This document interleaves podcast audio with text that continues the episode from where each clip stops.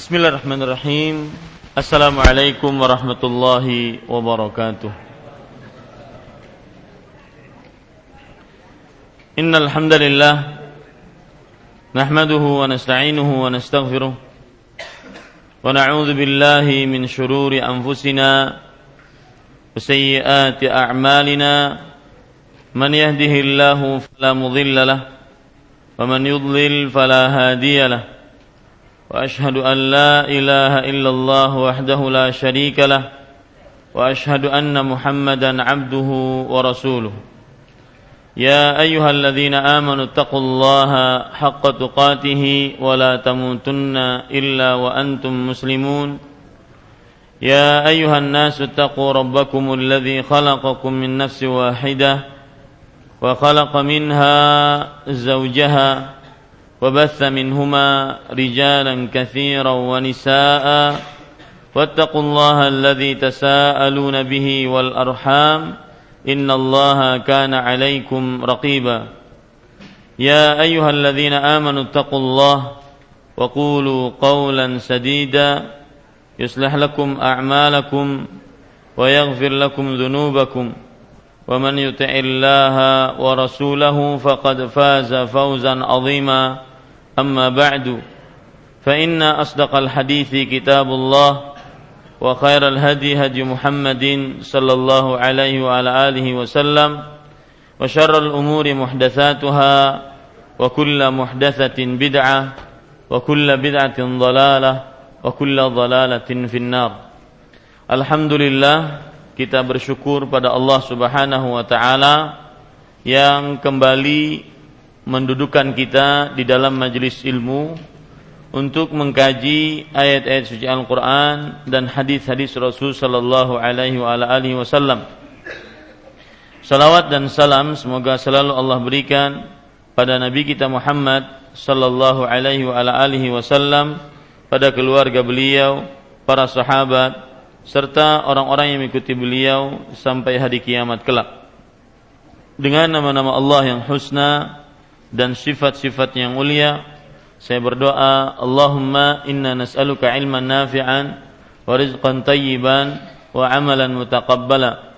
Wahai Allah, sesungguhnya kami memohon kepada Engkau ilmu yang bermanfaat, rezeki yang baik dan amal yang diterima. Allahumma amin.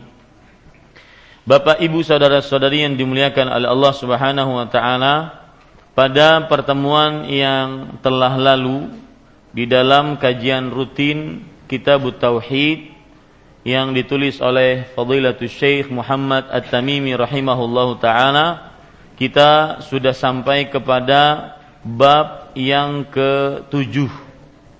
Yaitu di sini penulis mengatakan babun minasyirki lubsul hilqati atau halqati wal khayti wa nahwihima li raf'il bala'i aw daf'ihima.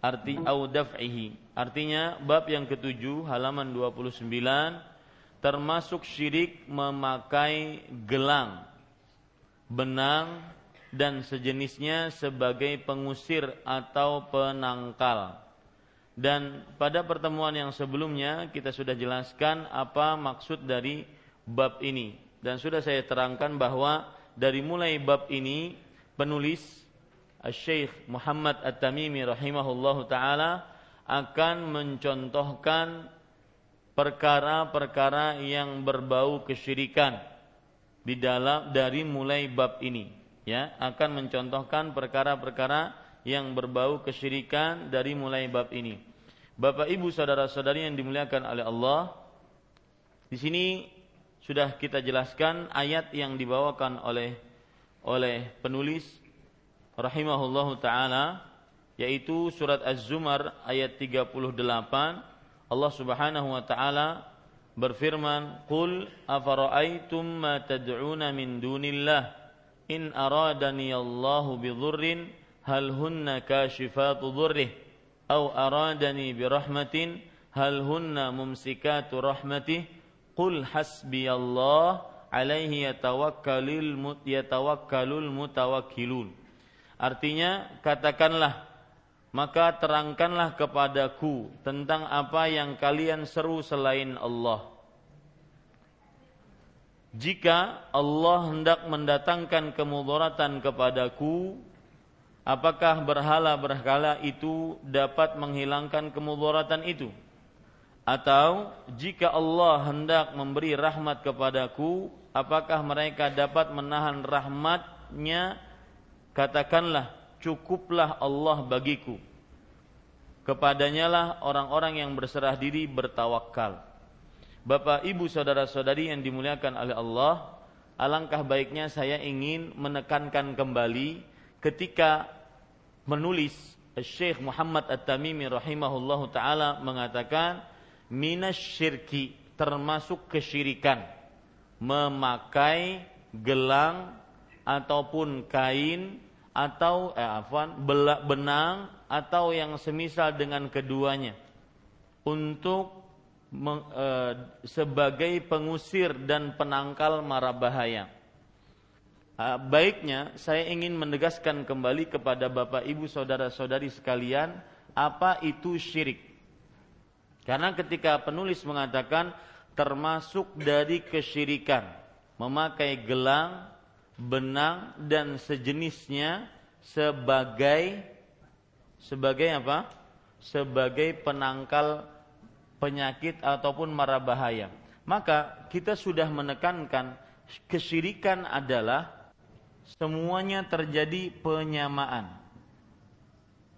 Selalu terjadi penyamaan. Ya. Perhatikan baik-baik di papan tulis bahwasanya kesyirikan selalu terjadi penyamaan. Apa yang disamakan yaitu selain Allah dengan selain? Apa yang disamakan yaitu selah penyamaan selain Allah dengan Allah. Ya, dengan Allah Subhanahu wa taala. Di dalam perkara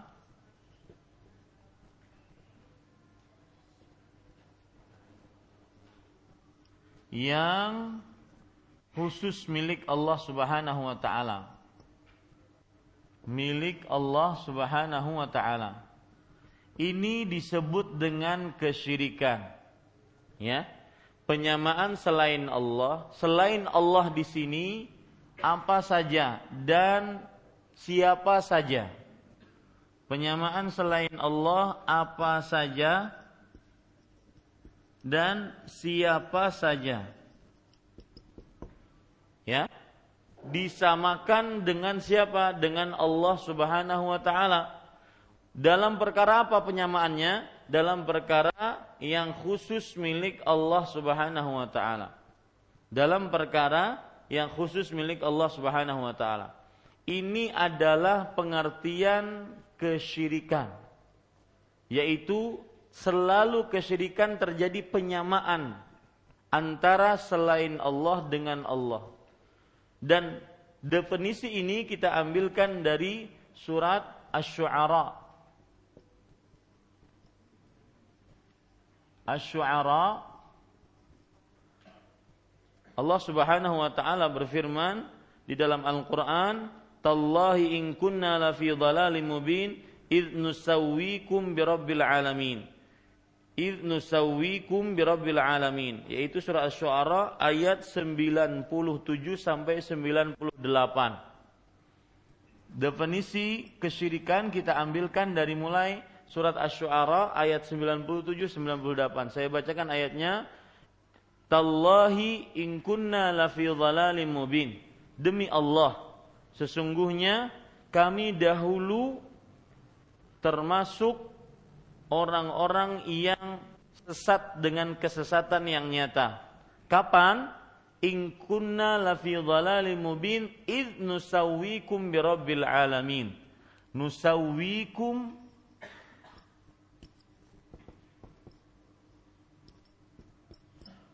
bi rabbil alamin. Artinya ketika kami menyamakan kalian kalian ini adalah sembahan selain Allah dengan Rob alam semesta yaitu Allah Subhanahu wa taala. Jadi syirik selalu ada penyamaan antara selain Allah dengan Allah. Dalam hal ini di dalam perkara yang khusus milik Allah. Apa saja perkara khusus milik Allah? Perhatikan, perkara khusus milik Allah Subhanahu wa taala macam-macam. Ya, perkara khusus milik Allah satu rububiyah. Apa itu rububiyah? Yaitu rububiyah di sini adalah kekuasaan, penciptaan, pengaturan, kemudian eh, kekuasaan, penurunan hujan termasuk di dalamnya, pemberian rezeki termasuk di dalamnya, menyembuhkan penyakit, mendatangkan e, menahan bahaya, menguasai lautan, ini rububiyah. Ini adalah hak milik Allah. Makanya apabila ada yang mengaku mengatur selain Allah, berarti dia sudah menyamakan selain Allah dengan Allah di dalam perkara yang khusus milik Allah, yaitu rububiyah. Yang kedua, yaitu uluhiyah. Uluhiyah ini apa maksudnya? Yaitu ibadah. Ibadah hanya milik Allah. Berdoa, seorang berdoa hanya kepada Allah. Seorang minta perlindungan hanya kepada Allah. Minta rezeki hanya kepada Allah. Minta pertolongan hanya kepada Allah, minta perlindungan hanya kepada Allah, isti'adzah, isti'anah, istighatsah hanya kepada Allah, istisqa hanya kepada Allah. Ini uluhiyah namanya. Makanya penyama apabila ada orang yang berdoa kepada selain Allah, berarti sama dia menyamakan selain Allah dengan Allah di dalam perkara yang khusus milik Allah. Apa itu? Yaitu uluhiyah. Peribadatan. Ibadah hanya milik Allah. Nah, sama sekarang di dalam bab kita judulnya babun minasyirki lubsul halqati wal khayti wa nahwihima li raf'il bala'i au daf'ihi. Artinya bab termasuk syirik adalah memakai gelang atau benang sebagai tujuannya menahan bahaya atau mengangkat penyakit. Kalau ada yang bertanya, syiriknya dari mana? Siapa yang bisa jawab? Judulnya berbunyi bab termasuk dari syirik adalah memakai gelang untuk menahan mara bahaya. Kalau ada yang bertanya berdasarkan definisi ini, syiriknya dari mana? Siapa yang bisa jawab? Nah, sebentar, dengarkan.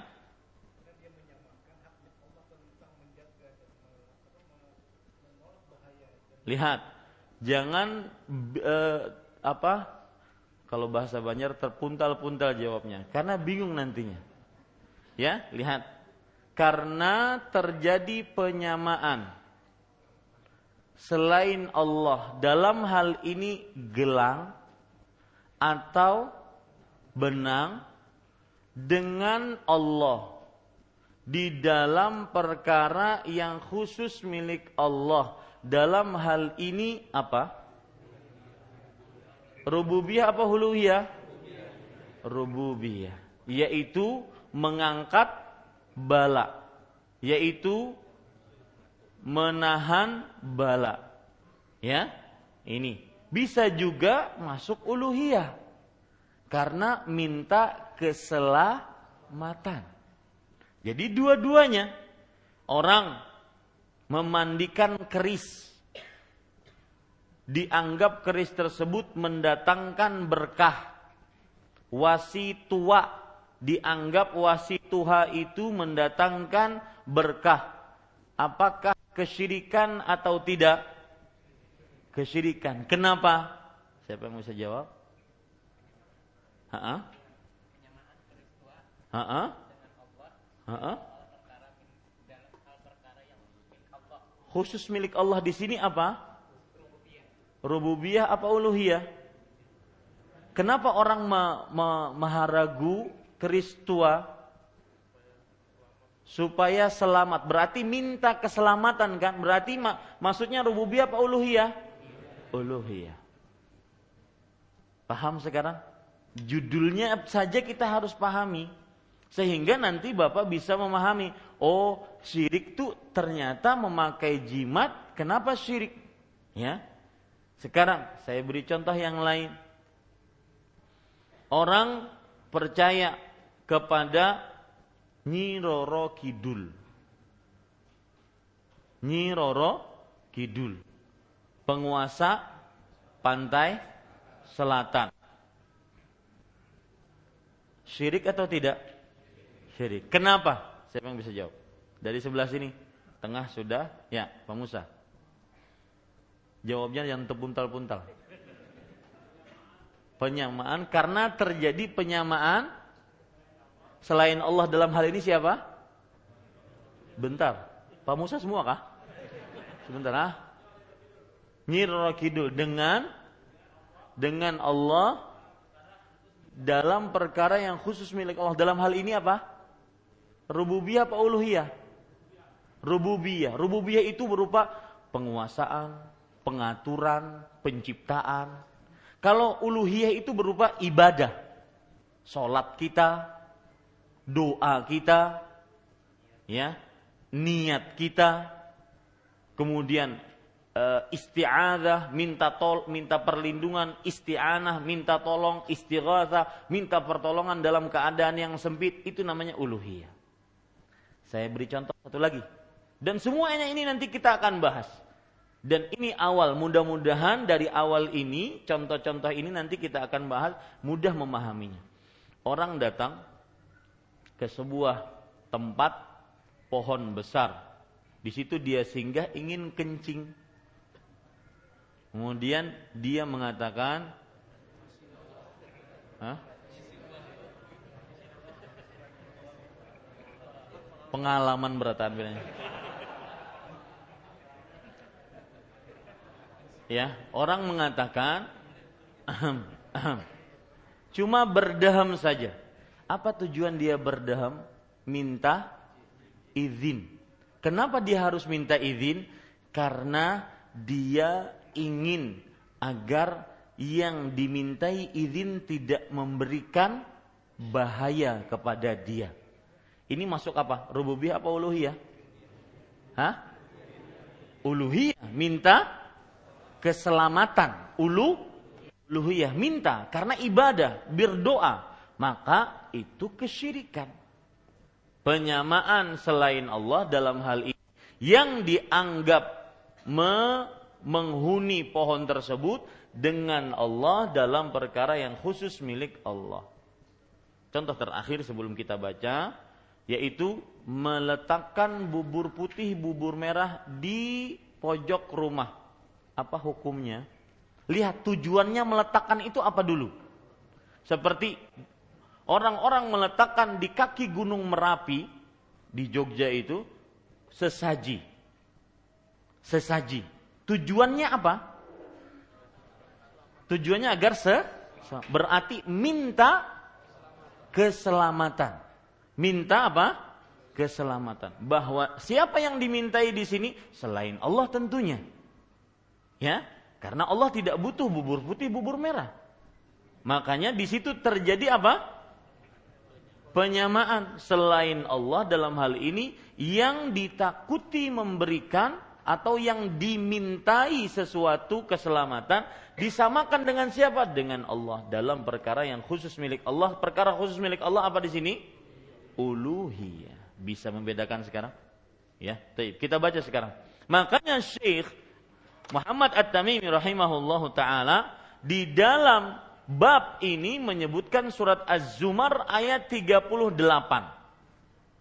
yaitu bahwa katakan wahai Muhammad yang kalian sembah itu yang selain Allah itu jika Allah menginginkan bahaya apakah mereka bisa mengangkat bahaya tersebut Jika Allah menginginkan seorang mendapatkan rahmat, kasih sayang, apakah bisa menahan rahmat tersebut? Kan tidak bisa. Maka di situ terjadi proses penyamaan. Kalau memang mereka bisa memberikan rahmat kasih sayang, berarti terjadi penyamaan. Sekarang saya ingin bertanya sekali lagi, biar saya benar-benar yakin Bapak Ibu, Bapak Ibu, saudara-saudari sekalian paham. Pawang hujan. Hah?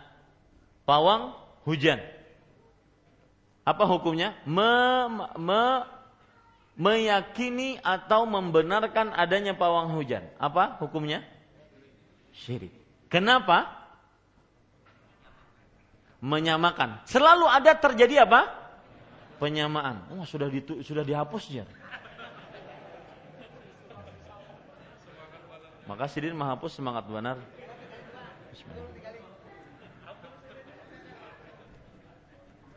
Sesemangat sidin hendak bebini.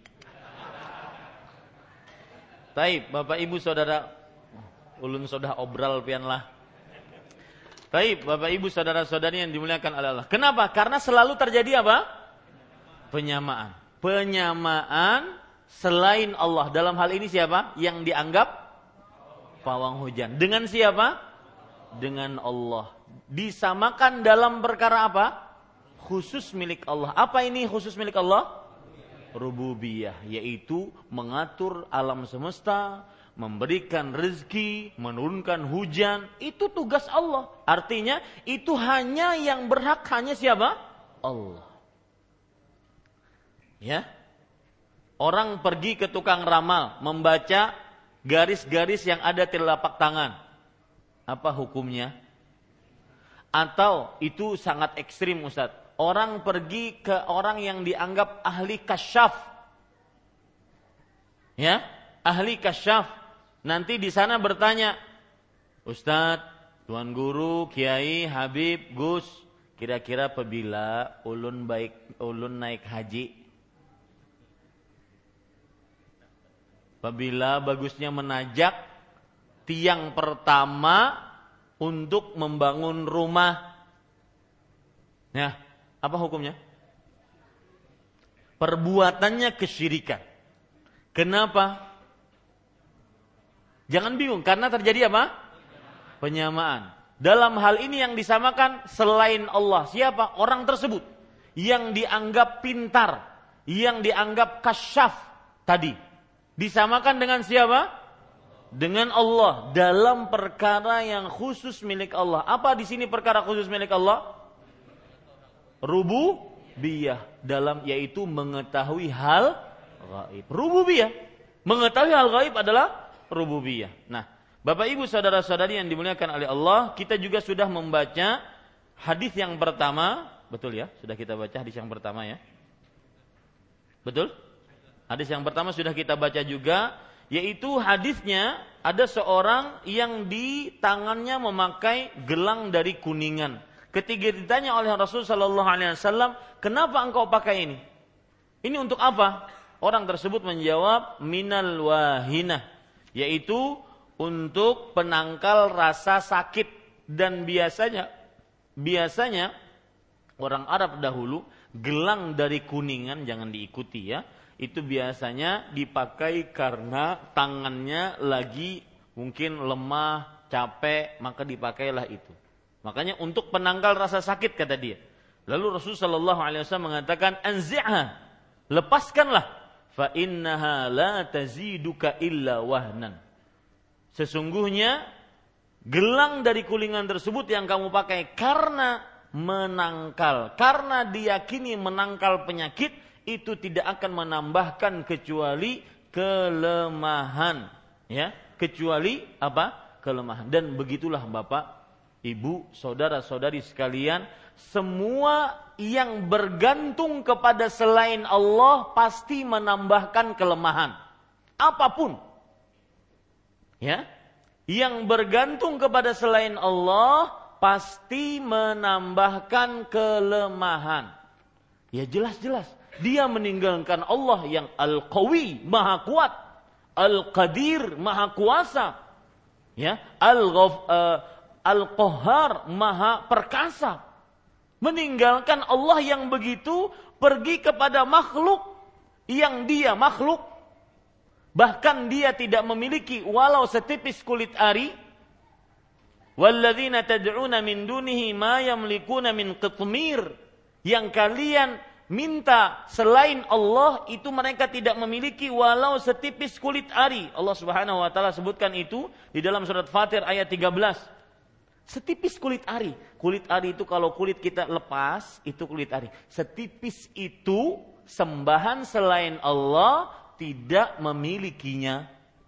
Makanya Rasul sallallahu alaihi wasallam menyatakan dalam hadis ini, la taziduka illa wahnan tidak menambahkan kepadamu kecuali wahnan, yaitu kelemahan. Saya juga pernah cerita kepada Bapak sekalian dan Ibu sekalian bagaimana orang yang memakai susuk kemudian dia terasa panas di pipi dan perutnya. Betul? Sudah saya cerita? Ya. Ini Bapak Ibu saudara-saudari. Pokoknya yang berpindah kepada selain Allah pasti tidak menambahkan kecuali kelemahan. Karena dia meninggalkan Allah yang maha kuasa. Dan inilah tercelaknya perbuatan kesyirikan. Dia tinggalkan Allah yang maha segalanya. Pergi kepada makhluk yang lemah segalanya. Bahkan dia pergi kepada makhluk yang diciptakan. Seperti ceritanya Umar bin Khattab radhiyallahu anhu. Beliau membuat patung yang terbuat dari kurma apabila beliau lapar, beliau makan kurmanya. Patungnya yang di beliau buat, yang bu, beliau buat dari kurma, beliau makan. Kalau seandainya beliau lapar, menunjukkan bahwasanya lemah sekali sembahan selain Allah. Dan dari sini kita bisa menjawab, kenapa hanya Allah yang boleh kita sembah. Tidak boleh nyembah salib, sapi, apalagi babi apa sebabnya, Pak? Kenapa kita dari penjelasan tadi saya terangkan al-qawi, al-qahar, ya, al-ajiz. Kenapa sembahan selain Allah tidak boleh kita sembah? Gampangannya Bapak bahasa, kenapa kita tidak boleh berdoa kepada selain Allah? Hah? Karena Allah maha segalanya. Sedangkan yang di selain Allah makhluk segalanya. Dan tidak mencipta, bahkan dia diciptakan. Nah, dari sinilah Bapak silahkan cek di dalam Al-Quran. Setiap ayat yang memerintahkan untuk menyembah Allah, pasti di dalamnya Allah akan menyebutkan kekuasaan-kekuasaannya. Ya ayuhan nasu budu rabbakumul ladhi khalaqakum. Wahai manusia, Sembahlah, lihat. Ini perintah untuk beribadah kepada Allah. Sembahlah Rob kalian, Allah. Yang, kenapa kita menyembah Allah? Yang telah menciptakan kalian. Lihat kekuasaannya. Ber, kenapa Allah disembah? Karena Allah pencipta. Kenapa selain Allah tidak boleh disembah? Karena selain Allah tidak pencipta. Gampang. Sangat simpel agama Islam. Mudah. Kenapa kita tidak boleh? Makanya saya sangat heran ketika ada ustadz-ustadz yang mengajak umat Islam, ayo minta hanya kepada Allah, tinggalkan orang-orang, tinggalkan kuburan-kuburan yang dianggap keramat, minta hanya kepada Allah, khusyuklah berdoa hanya kepada Allah di masjid-masjid, jangan menganggap bahwasanya kuburan tersebut mendatangkan berkah, kita dicela, kita dihina, kita dikira uh, sok pintar, padahal kita ingin benar-benar mengembalikan umat hanya kepada Allah. Apa sih susahnya? Dan itu kan yang paling benar bahwasanya apa? Lihat bedanya. Allah yang maha kuasa, yang maha hidup, yang maha berdiri sendiri, yang as-samad. Artinya seluruh makhluk butuh kepada Allah, perlu kepada Allah, bergantung kepada Allah. Tinggalkan makhluk-makhluk mati. Apa susahnya? Masuk akal nggak? Masuk akal kan? Hanya orang-orang yang susah menerima hidayah yang yang tidak menerima akan penjelasan ini. Ini Bapak Ibu saudara-saudari yang dimuliakan oleh Allah Subhanahu wa taala.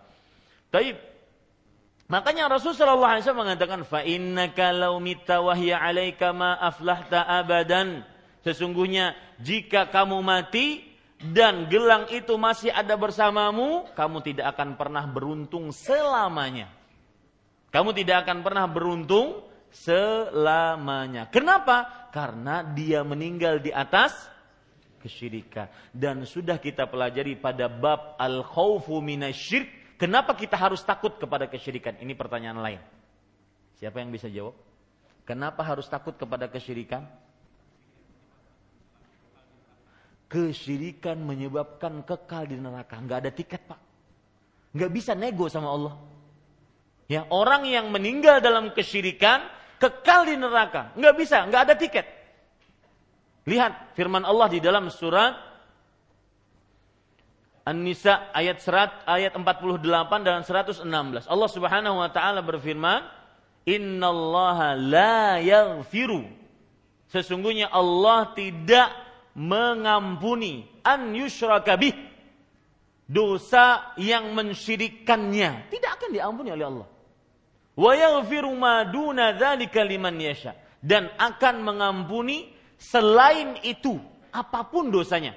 Mau dia naudzubillah berzina dengan ibunya, mencincang-cincang bapaknya, korupsi harta rakyat Indonesia 290 juta rakyat Indonesia, itu selain itu akan diampuni Allah sesuai dengan kehendak Allah Subhanahu wa taala. Bukan sekarang saya meremehkan berzina dengan ibu, membunuh bapak, mengkorupsi harta rakyat Indonesia, bukan. Tetapi kalau dibanding dengan kesyirikan jauh bedanya. Ya, ini Bapak Ibu, saudara-saudari. Makanya Rasulullah SAW mengatakan, maaflah tak abadan. Kamu meninggal dalam kesyirikan, maka tidak akan kamu beruntung selamanya. Hadis ini secara sanad sebagian ulama hadis melemahkannya akan tetapi maknanya sahih.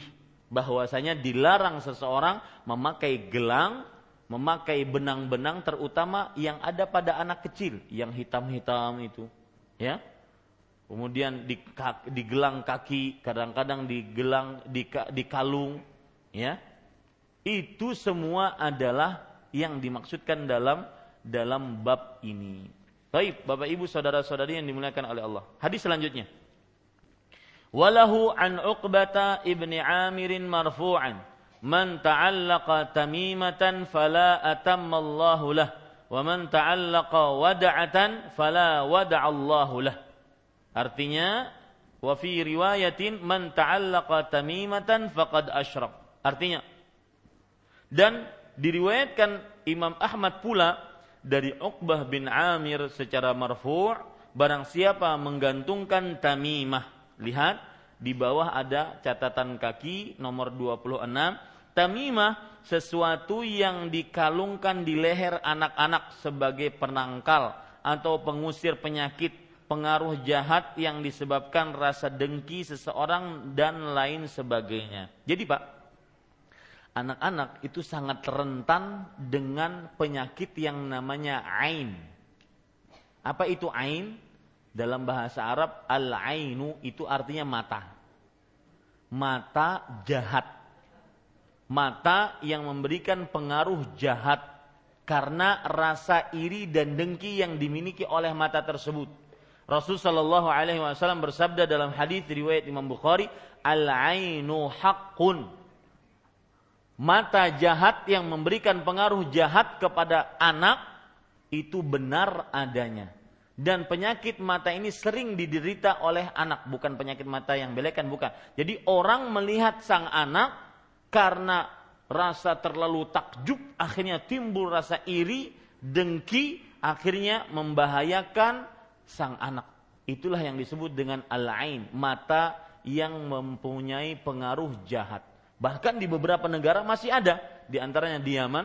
Saya masih dapat cerita dari kawan-kawan di Yaman, orang kalau melihat seseorang itu misalkan saya melihat uh, apa Akhi Farhan di sini di depan saya, langsung jatuh pingsan Ya.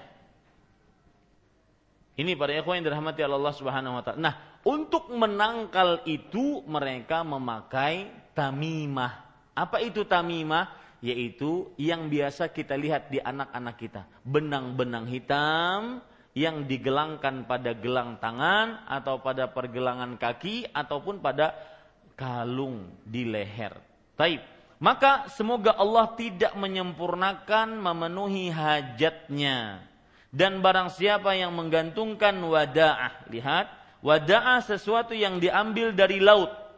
Menyerupai rumah kerang menurut anggapan orang-orang jahiliyah dapat digunakan sebagai penangkal penyakit termasuk dalam pengertian ini adalah jimat ya wadaah kerang-kerang ataupun rumah-rumah eh, apa namanya siput rumah-rumah kepiting kerang-kerang yang dianggap mendatangkan mendatangkan penangkal penyakit maka itu disebut dengan wadaah. Semoga Allah tidak menjadikannya dalam ketenangan. Disebutkan dalam riwayat lain barang siapa menggantungkan tamimah maka dia telah berbuat syirik.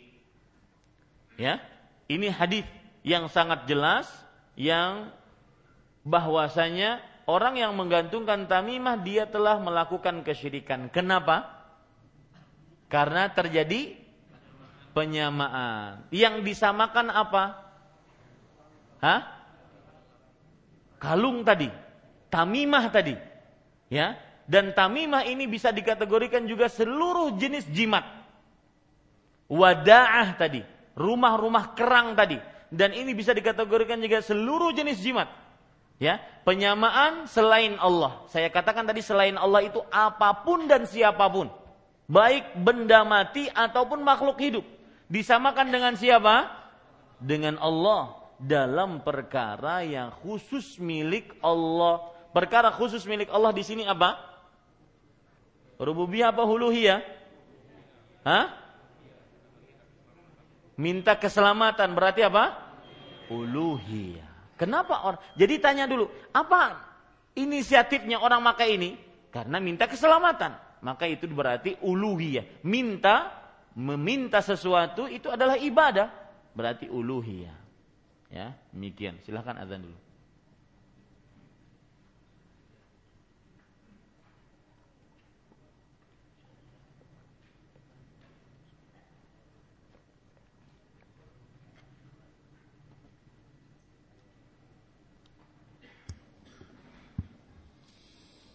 الله أكبر الله أكبر الله أكبر الله أكبر.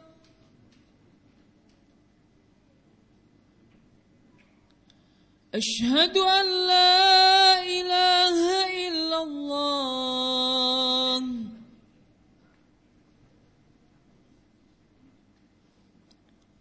أشهد أن لا إله إلا الله.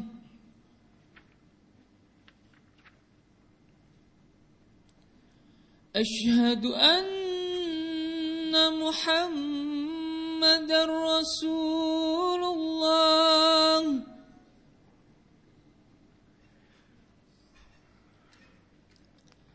أشهد أن محمد رسول الله.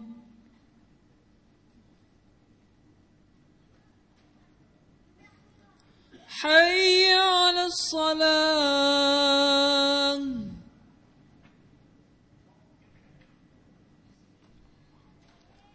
حي على الصلاة.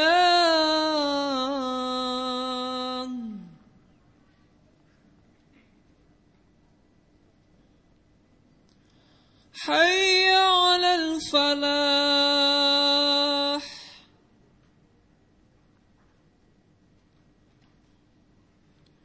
حي على الفلاح.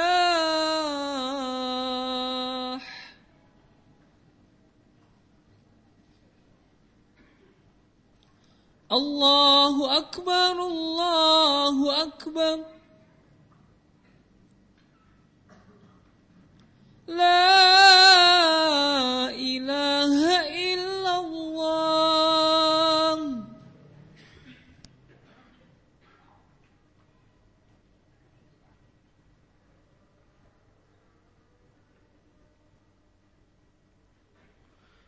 Bapak Ibu saudara-saudari yang dimuliakan oleh Allah Subhanahu wa taala, kalau sudah kita pahami itu, saya ingin mengambil pelajaran dari seorang Imam Ahmad. Kan di, di sini disebutkan dan diriwayatkan Imam Ahmad pula. Siapa itu Imam Ahmad? Ya, pelajaran menarik yang kita bisa ambil dari Imam Ahmad dan saya janjikan menarik. Perhatikan, Imam Ahmad Ibnu Hambal rahimahullahu taala, beliau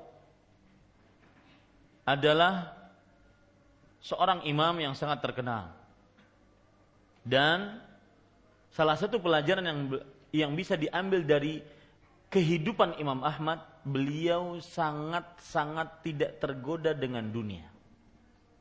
Bahkan ulama mengatakan tentang Imam Ahmad dalam biografinya, ani dunia makana asbarahu. Artinya terhadap dunia beliau sangat sabar. Wabil madhin makana asbahu. Dan terhadap orang-orang yang sebelum beliau dari para tabi'in, para tabi'u tabi'in, para sahabat sangat persis. Atat dunya fa'abaha. Datang kepada beliau dunia, beliau menolaknya. Apa ceritanya Pak ini? Perhatikan. Beliau di zaman hidup di zaman Makmun. Ya. Dan di zaman Mansur. Nah, beliau ini diberi oleh khalifah karena beliau ulama besar diberi oleh khalifah hadiah. Biasa di zaman dahulu khalifah-khalifah sangat memuliakan para ulama besar, diberikan hadiah. Oleh anaknya diterima. Ketika bapaknya Im Ahmad Ibnu Hambal datang, apa ini? Ini hadiah dari khalifah wahai bapakku. Makanan, pakaian, minuman.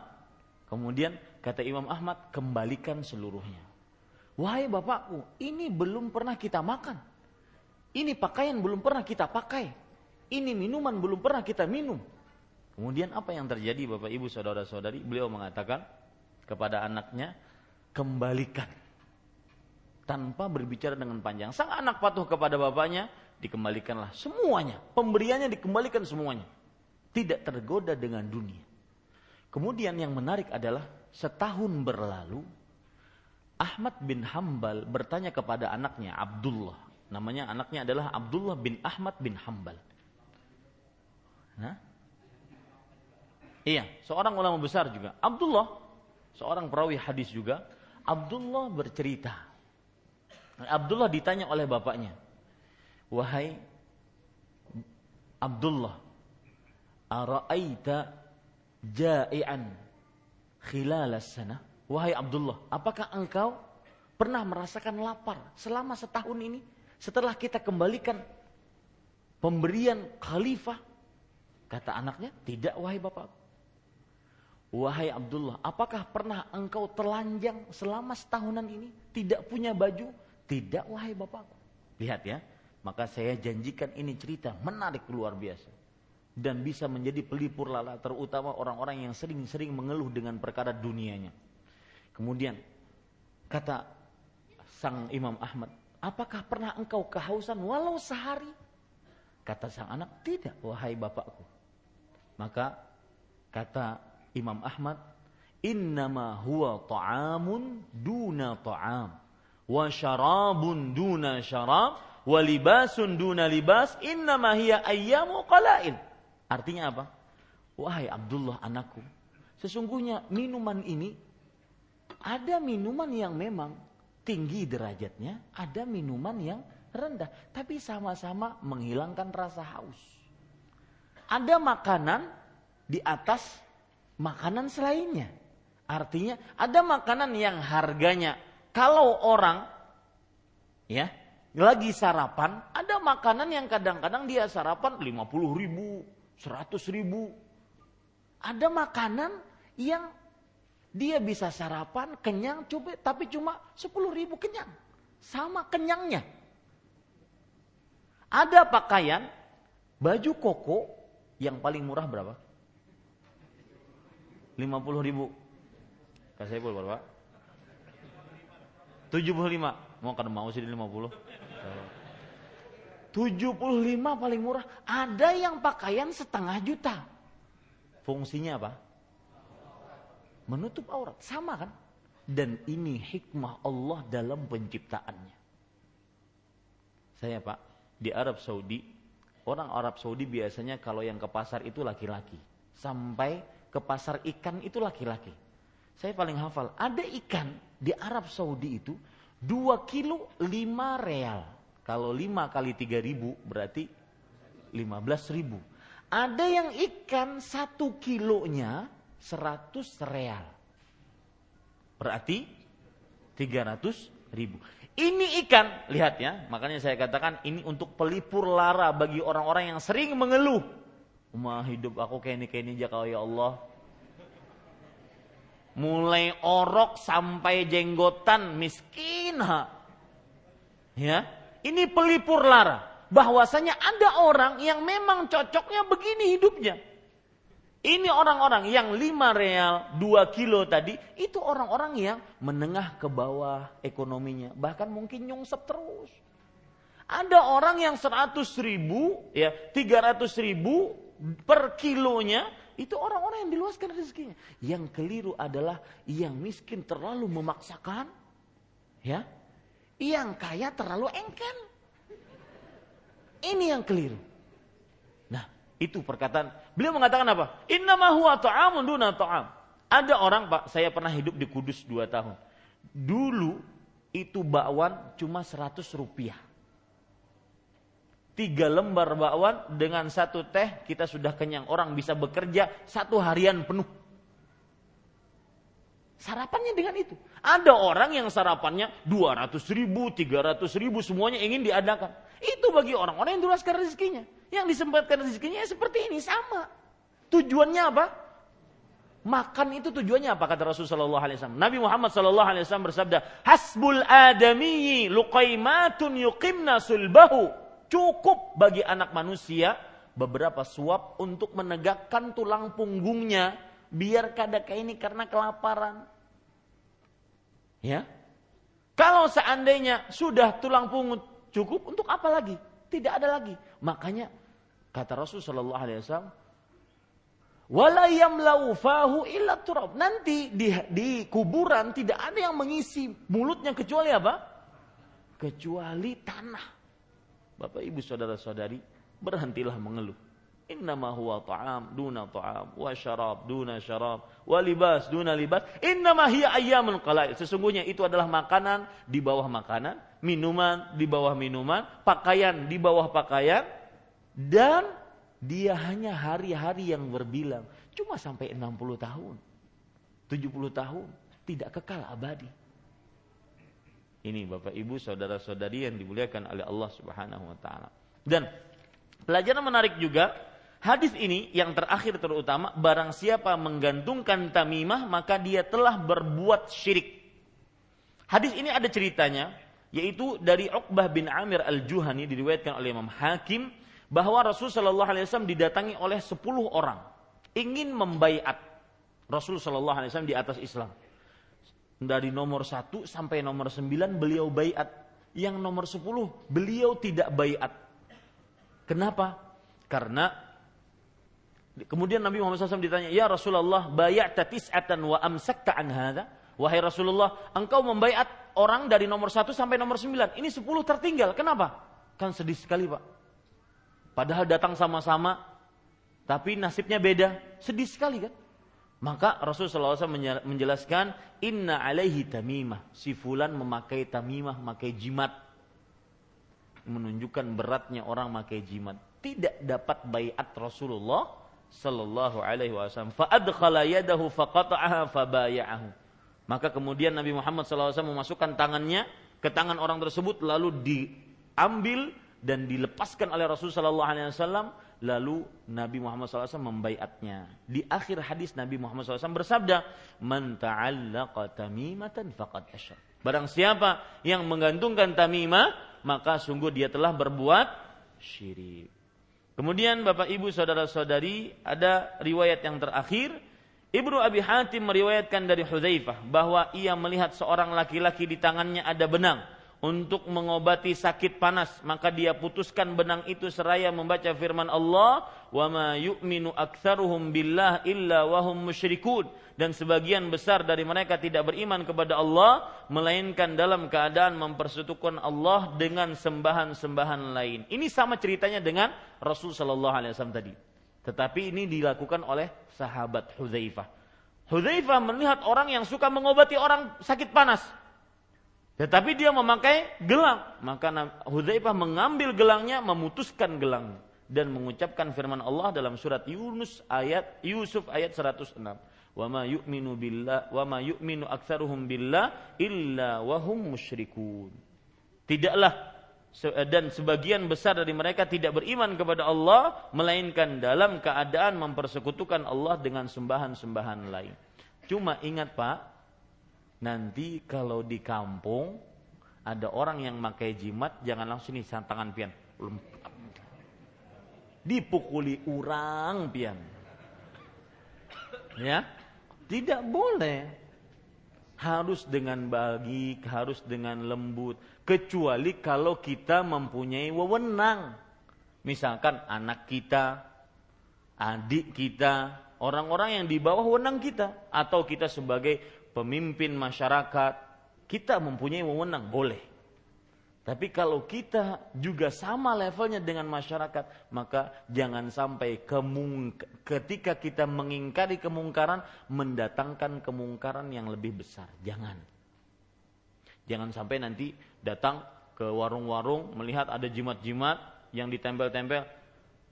Berjauh pian beratan. Untuk cabuti beratan. Nah, jangan salah itu. Ya, Marah orang. Ini mulai nenek moyangku. Nah, nanti marah orang. Ya, jadi intinya mengingkari kemungkaran tidak boleh mendatangkan kemungkaran yang lebih besar. Harus dengan santun. Wallahim. Assalamualaikum warahmatullahi wabarakatuh.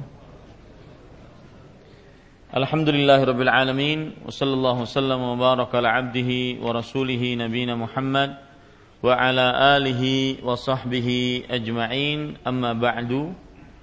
Bapak, Ibu, saudara-saudari yang dimuliakan oleh Allah Subhanahu wa taala. Selesai kita membaca ayat dan hadis-hadis yang disebutkan oleh Syekh di dalam bab ini. Dan Bapak Ibu saudara-saudari yang dimuliakan oleh Allah Subhanahu wa taala ada sedikit yang ingin saya ambil pelajaran dari seorang Hudzaifah. Di sini kan diriwayatkan Ibnu Abi Hatim meriwayatkan dari Hudzaifah. Hudzaifah Ibnu Yaman radhiyallahu anhu adalah seorang sahabat Rasul sallallahu alaihi wa alihi wasallam.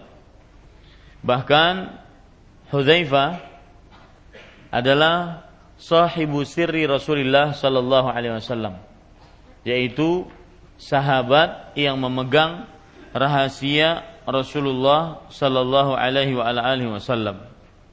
Dan Hudzaifah pelajaran yang menarik dari seorang Hudzaifah adalah yang bukan berkaitan dengan beliau, tetapi berkaitan dengan sahabat-sahabat yang lain. Karena Hudzaifah adalah ada Mas Suryansah enggak?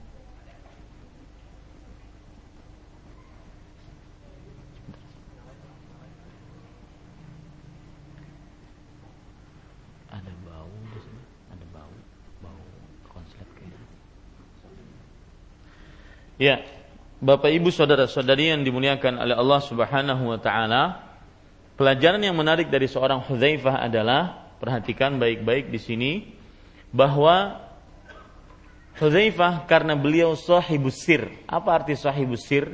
Sahabat yang memegang rahasia Rasul sallallahu alaihi wasallam. Rahasia apa yang dipegang oleh Hudzaifah? Yaitu uh, siapa nama-nama dari orang-orang munafik di zaman Rasul Shallallahu Alaihi Wasallam itu diberitahukan oleh Rasulullah kepada Hudzaifah.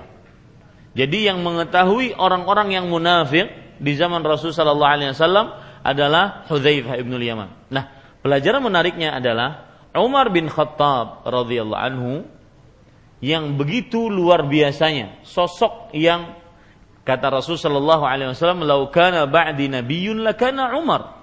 Kalau seandainya ada seorang nabi sepeninggalku kata Rasul Shallallahu Alaihi Wasallam, dialah Umar. Cuma Nabi Muhammad Shallallahu Alaihi Wasallam dijadikan oleh Allah sebagai Rasul dan Nabi yang terakhir. Kemudian Umar bin Khattab radhiyallahu anhu kalau seandainya beliau berjalan di gang ini di depan sana di ujung gang ada syaitan maka syaitan akan mencari jalan lain agar tidak bertemu dengan Umar. Saking kuatnya imannya Umar bin Khattab. Sampai jin dan syaitan takut terhadap Umar bin Khattab radhiyallahu anhu. Kemudian juga yang ketiga Umar bin Khattab radhiyallahu anhu. Beliau adalah orang atau salah seorang sahabat yang senantiasa saran-saran beliau disetujui oleh Allah Subhanahu wa taala seperti tentang hijab. Dulunya di zaman Rasulullah belum ada hijab. Ini hijab namanya, ya, kain yang menutupi antara laki-laki dan perempuan itu hijab. Belum ada di zaman Rasulullah sallallahu alaihi wasallam awalnya belum ada hijab. Maka karena Umar bin Khattab radhiyallahu anhu mempunyai rasa cemburu terhadap istri-istrinya, maka beliau menyarankan kepada Rasulullah wahai Rasulullah, kalau ada sahabat yang bukan mahram, bukan bahasa Indonesia bukan muhrim, bukan mahram, maka lebih baik istrimu diberikan hijab agar istrimu berhubungan dengan sahabat-sahabat tersebut dari belakang hijab. Itu disetujui oleh Allah Subhanahu wa taala. Kemudian juga perkara menjadikan uh, makam Ibrahim. Jadi begini. Menjadikan makam Ibrahim. Ini Ka'bah. Ya, di sini Hajar Aswad, di sini Hijir, di sini makam Ibrahim. Awalnya makam Ibrahim itu nempel dengan Ka'bah. Awalnya. Karena secara logika mustahil Nabi Ibrahim alaihissalam membenarkan Ka'bah yang waktu itu mau runtuh karena e, banjir, kemudian dibenarkan oleh oleh Jibril. Mustahil jauh tempatnya dari Ka'bah, maka dekat sebenarnya dekat nempel dengan Ka'bah. Nah, Umar bin Khattab radhiyallahu anhu mengusulkan kepada Rasulullah, "Lau ittakhadta maqaman musallan." Kalau seandainya wahai Rasulullah engkau jadikan ini tempat makam Ibrahim, tempat pijakannya Nabi Ibrahim ketika membenarkan, membetulkan, membangun Ka'bah itu dijadikan tempat sholat musola. Maka Allah menurunkan ayat yang sesuai dengan saran Umar kepada Rasulullah. Wattakhidhu min maqami Ibrahim musalla. Dan jadikanlah dari makam Ibrahim tempat sholat. Makanya sepeninggal Rasulullah digantikan Abu Bakar, digantikan Umar. Ketika zaman Umar bin Khattab ini makam ditarik ke sini. Ceritanya seperti itu. Maka sampai sekarang makomnya jauh dari Ka'bah. Kenapa? Karena zaman Umar bin Khattab banyak penaklukan, kaum muslim menang, akhirnya apa? Akhirnya orang-orang susah tawafnya kalau di sini.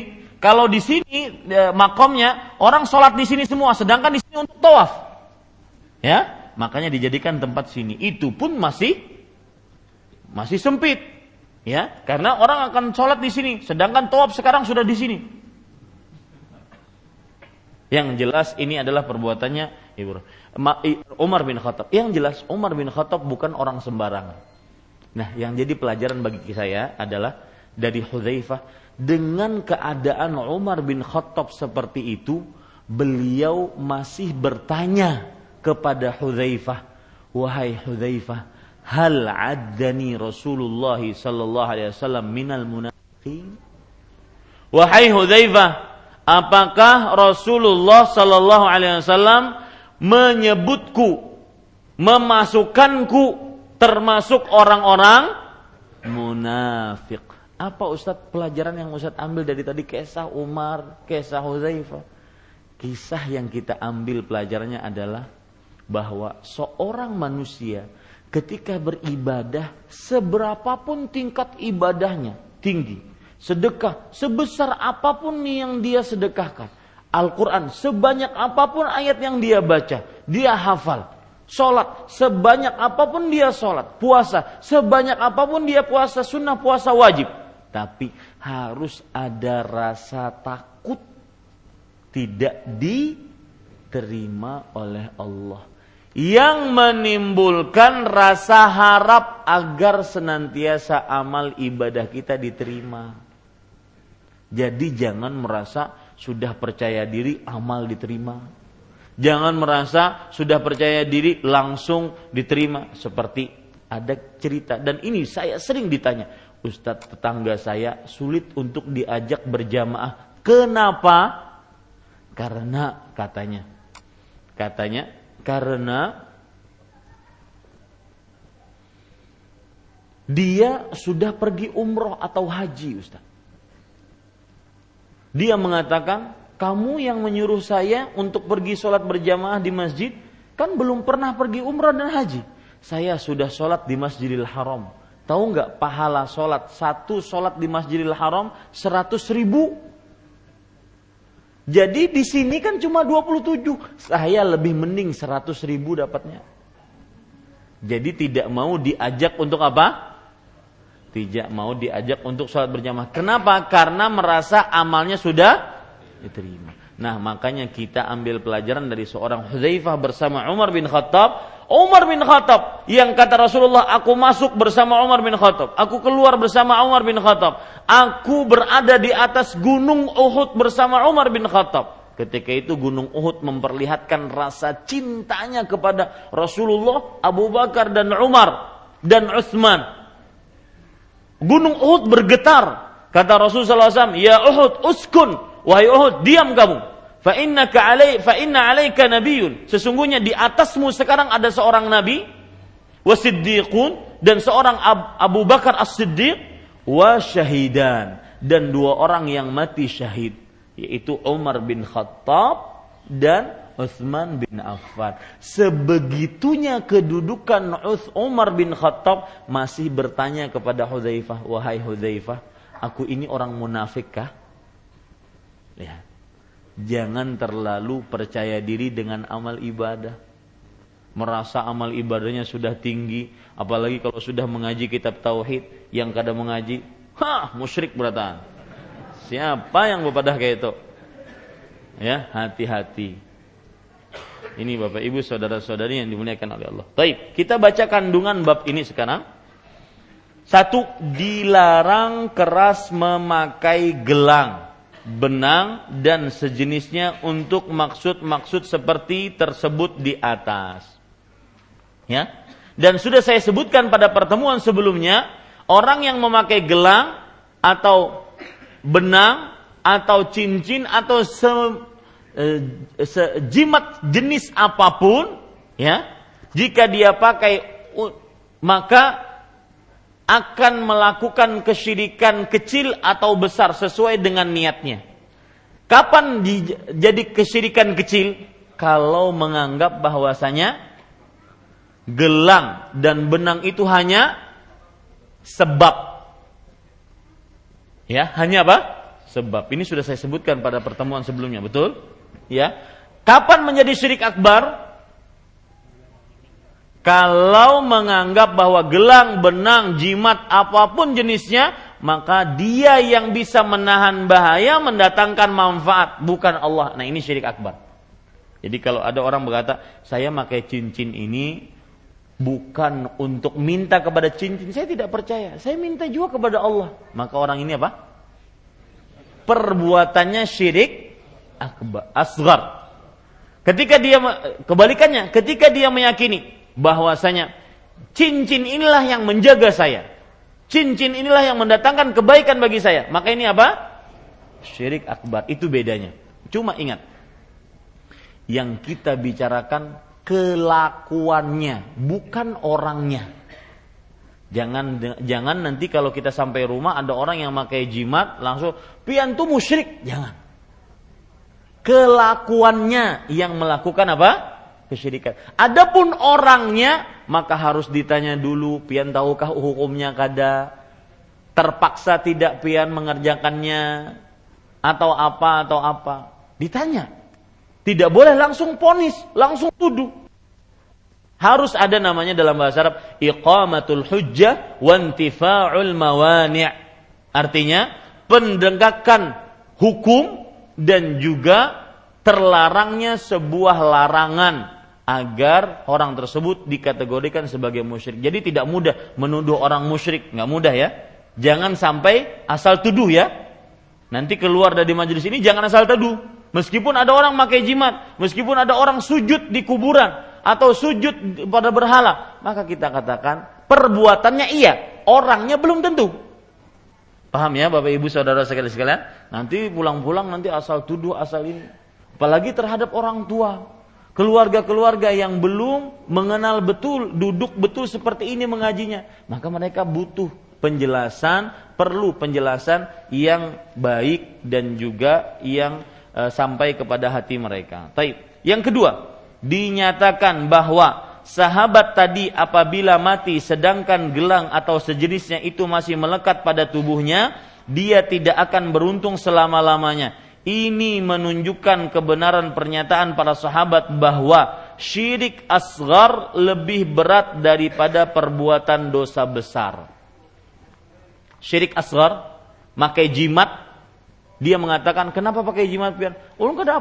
Saya tidak minta sama jimat ini. Saya tidak percaya sama jimat ini, tapi ini adalah perantara. Jar orang Banjar syarat. Ya kalau Syarat saja ini syarat aja. Mintanya sama Allah Subhanahu wa taala. Syarat aja ini. Mintanya sama Allah Subhanahu wa taala. Maka ini disebut syirik apa? Asgar karena bisa menghantarkan seseorang kepada syirik akbar. Nah, syirik asgar ini lebih besar dosanya dibandingkan seluruh dosa besar. Lebih besar dosanya dibandingkan dosa berzina, minum khamar, berjudi, main wanita, ya, mencuri, membunuh, lebih besar dosanya, do, uh, syirik asgar lebih besar dosanya. Ya, lebih besar dosanya. Kenapa? Karena Rasulullah SAW bersabda, Inna kalau mitta wahya alaik ma aflahta abadan. Sesungguhnya jika kamu mati dan gelang tersebut masih ada di tanganmu, maka kamu tidak akan beruntung selamanya. Lihat kata-kata selamanya. Dan Bapak Ibu saudara-saudari yang dimuliakan oleh Allah, perhatikan baik-baik definisi dosa besar. Silahkan dicatat. Dosa besar adalah kullu dzambin khatamahu Allahu binarin au la'natin au ghadabin au adzab. Setiap dosa yang ditutup atau diancam lebih tepatnya, diancam oleh Allah dengan neraka atau murka atau laknat atau siksa. Setiap dosa yang diancam oleh Allah dengan neraka atau laknat atau siksa atau murka. Ya, ini Bapak Ibu. Jadi kalau misalkan saya beri contoh ya. Contoh dosa besar. La'anallahu namisat wal mutanammisat wal washimat wal mustawshimat. Allah melaknat wanita-wanita yang mengkerikli melaknat ya. Mengerik alisnya dan wanita yang diminta dikerik alisnya. Wanita-wanita yang membuat tato dan wanita-wanita yang minta dibuatkan tato padanya. Maka apalagi kalau seandainya dikerik itu pasti jelek. Ya, pasti jelek. Saya katakan yang semua yang dikerik pasti jelek. Kenapa? Karena Allah mencipta alis ini dengan ilmunya ilmunya sebagai pencipta. Ya. Profesional sebagai pencipta. Dan Allah menciptakan alis ini dengan hikmahnya, dengan uh, meletakkan sesuatu sesuai dengan tempatnya, sesuai dengan kadarnya. Wajahnya yang lonjong, alisnya seperti itu. Wajahnya yang segi empat, alisnya seperti ini. Wajahnya yang bulat, alisnya seperti ini. Nah, apabila dia keri kemudian dia coret-coret, ada yang cagat, ada yang kayak ini, pasti kada baik. Ya, nah ini dosa besar. Kenapa? Karena adalah laknatnya. Setiap dosa yang diancam oleh Allah dengan laknat pasti dosa besar. Ya? Kenapa? Surat An-Nisa ayat 119. Yang merubah ciptaan Allah Subhanahu wa taala, ya. Di dalam hadis ada hadis dari Abdullah bin Mas'ud radhiyallahu anhu bahwa Rasul sallallahu alaihi wasallam bersabda, "Al-mughayyirati li khalqillah." Ya, yaitu wanita-wanita yang merubah ciptaan Allah. Ini dapat laknat Allah Subhanahu wa taala. Dapat laknat Allah dan laknat dosa besar. Itu pengertian dosa besar, Pak. Tapi saya ingatkan di sini, sedikit melenceng. Meskipun dalam Islam ada namanya dosa besar, ada namanya dosa kecil. Saya ingin bertanya sekarang. Uh, melihat perempuan yang bukan mahram. Apa hukumnya? Dosa. Ya. Kenapa saya katakan seperti itu? Agar kita tidak meremehkan dosa kecil. Kenapa ada seorang sahabat yang berkata, eh seorang uh, ulama di zaman dahulu mengatakan Sahal bin Abdullah At-Tasturi beliau mengatakan la tandur atau Sahal bin Sa'ad beliau mengatakan la tandur ila sigharil ma'siyah walakin ila awamati man asait jangan engkau lihat kepada kecilnya sebuah maksiat tetapi lihat agungnya yang engkau maksiati Bahkan kadang-kadang dosa yang dianggap kecil akhirnya diremehkan bisa dikategorikan sebagai dosa besar. Karena orang menganggap remeh dan itu kembali kepada hati, dia meremehkan dosa, tidak malu kepada Allah, tidak merasa berat dengan dosanya, akhirnya dikategorikan sebagai dosa besar. Kebalikannya, orang yang melakukan dosa besar, apabila di dalam hatinya merasa berat, malu, takut maka yang ada adalah dikategorikan sebagai dosa kecil. Ini dikatakan oleh Imam Al-Qayyim rahimahullahu taala.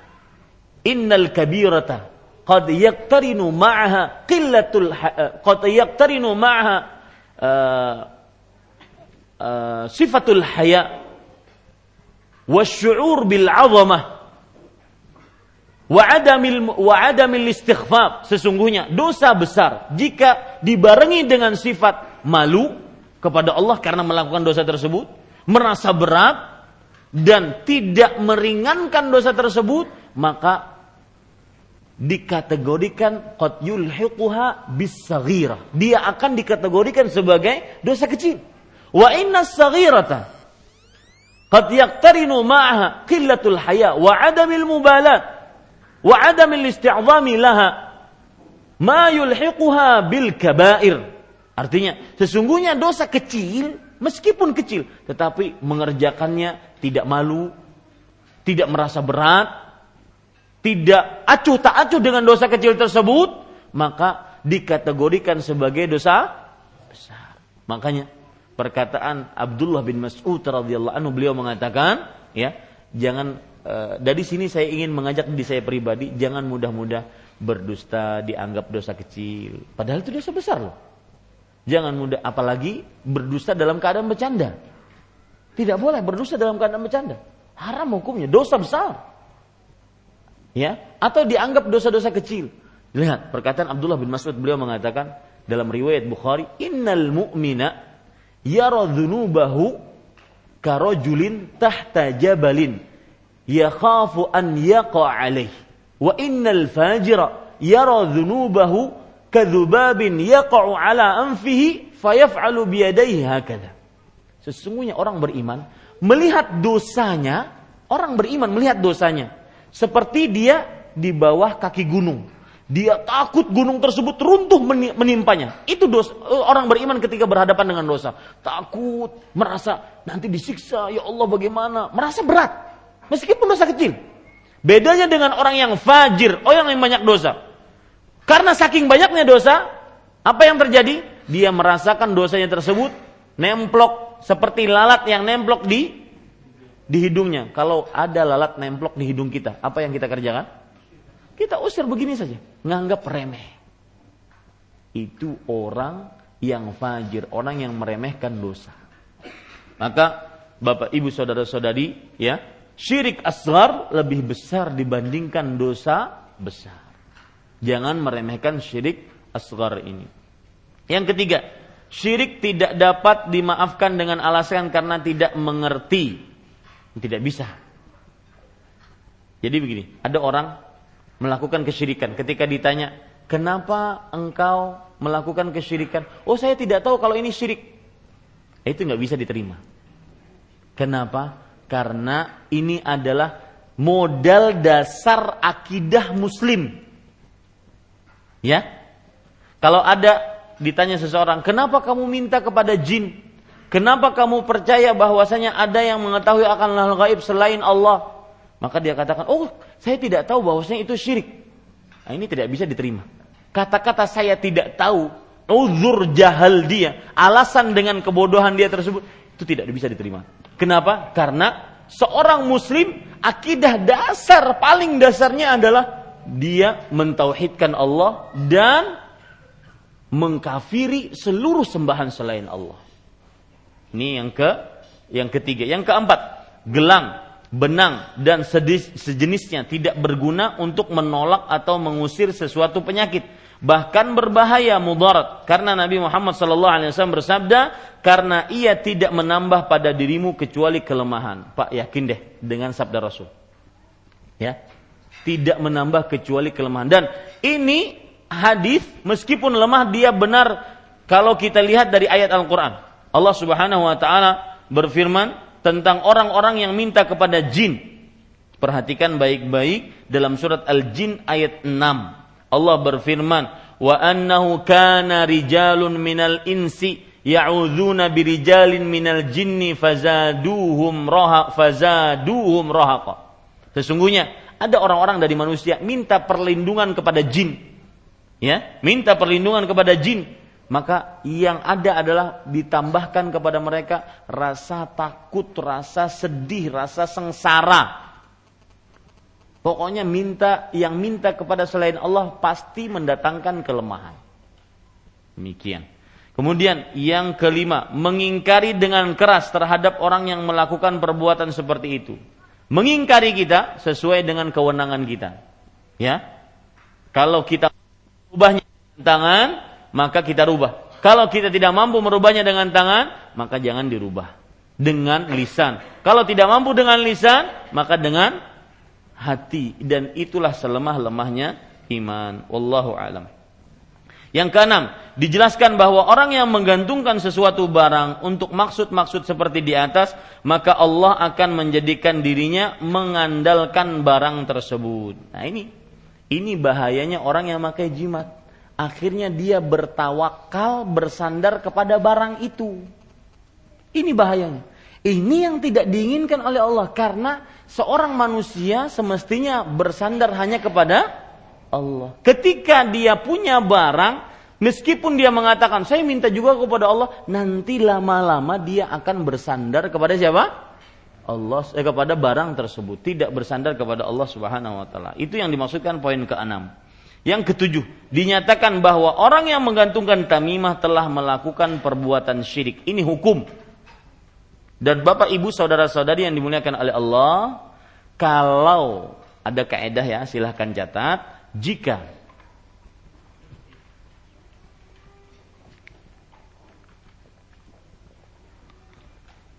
sebuah perbuatan disebut oleh Rasulullah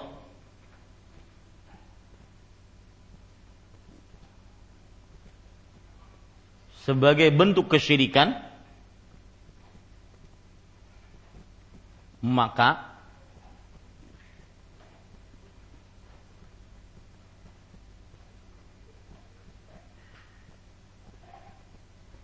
itu adalah syirik asgar kecuali yang diterangkan oleh Rasulullah itu syirik akbar. Jika sebuah perbuatan disebut oleh Rasulullah perbuatan syirik, maka itu adalah syirik asgar. Kecuali yang diterangkan itu sebagai syirik akbar. Seperti hadis ini, man ta'allaqa man 'allaqa tamimatan faqad asyrak. Barang siapa yang menggantungkan jimat maka telah berbuat syirik. Ini disebut syirik apa? Asgar. Disebut syirik asgar. Kecuali ketika ada penyebutan syirik akbar, maka dia jadi akbar, dari besar. Setiap hadis yang seperti ini bentuknya, maka dia syirik asgar. Seperti man halafa bi ghairillah faqad asyrak. Nah, saya ingin nanya nih sekarang. Pelajaran pertama yang sebelum kita mulai kajian tadi. Paling pertama, bisa nggak menjawab? Rasulullah SAW bersabda, "Man halafa bi ghairillah faqad asyrak." Barang siapa yang bersumpah dengan nama selain Allah, maka sungguh dia telah syirik. Contohnya, demi Allah, demi Rasulullah, saya tidak mencuri. Ini sumpah dengan nama selain Allah, menyebutkan demi Rasulullah. Atau yang lain, demi tujuh turunanku, demi ibuku yang melahirkanku. Saya bukan pencuri. Ini namanya bersumpah dengan nama selain Allah. Menurut hadis Rasul riwayat Imam Ahmad, ini orang eh, ini adalah perkataan musyrik. Nah, pertanyaannya, kenapa dikategorikan sebagai perbuatan syirik? Hmm? Penyamaan. Penyamaan apa?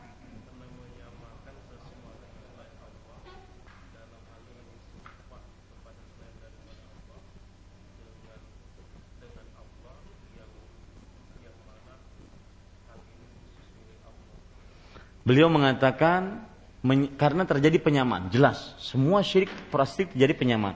Penyamaan dengan selain Allah. Penyamaan selain Allah. Dalam hal ini selain Allah apa? Hah? Sumpah. Orang yang bersumpah tadi. Zat yang disumpahi tadi. Seperti misalkan saya katakan, demi ibu saya yang melahirkan saya. Ini maksudnya. Ibunya. Iya. Penyamaan selain Allah ibunya berarti disamakan dengan Allah dalam perkara khusus milik Allah. Khusus milik Allah perkaranya apa di sini?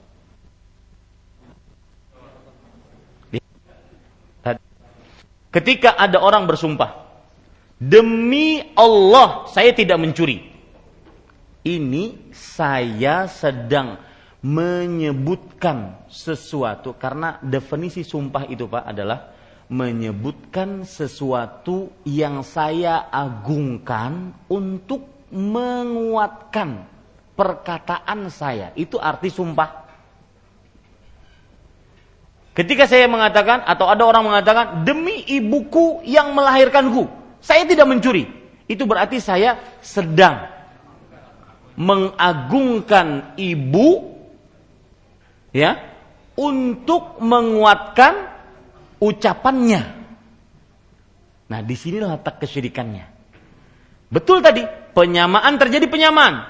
Selain Allah di sini ibu. Disamakan dengan siapa? Dengan Allah di dalam perkara yang khusus milik Allah dalam hal ini adalah rububiyah, pengagungan. Nah, begitu jawabannya. Ya? Tidak. Pengagungan. Karena tidak ada yang boleh diagungkan kecuali siapa? Allah. Di situ paham ya? Kenapa bersumpah selain Allah tidak uh, termasuk kesyirikan? Nah, karena terjadi pengagungan selain Allah, penyamaan selain Allah dalam hal ini Rasulullah kah? Karena di di di Arab sendiri orang-orang biasanya sebagian kalau ingin saya terus terang orang Mesir.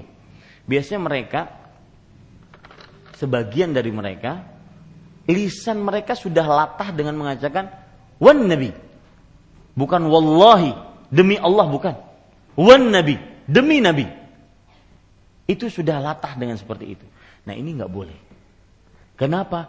Karena bersumpah dengan nama selain Allah adalah sebuah kesy kesyirikan. Kenapa kesyirikan? Terjadi penya penyamaan. Dalam hal ini disamakan selain Allah yaitu nabi kah atau malaikat kah atau ibu kah yang diagungkan. Disamakan dengan Allah dalam perkara yang khusus milik Allah dalam hal ini apa? Bang agungan karena tidak ada yang berhak diagungkan kecuali siapa? Allah Subhanahu wa taala. Bisa dipahami ya sekarang? Dan untuk sumpah sedikit saya melenceng jauh ini, sumpah itu dengan waw dengan ba dengan ta. Wallahi tallahi billahi.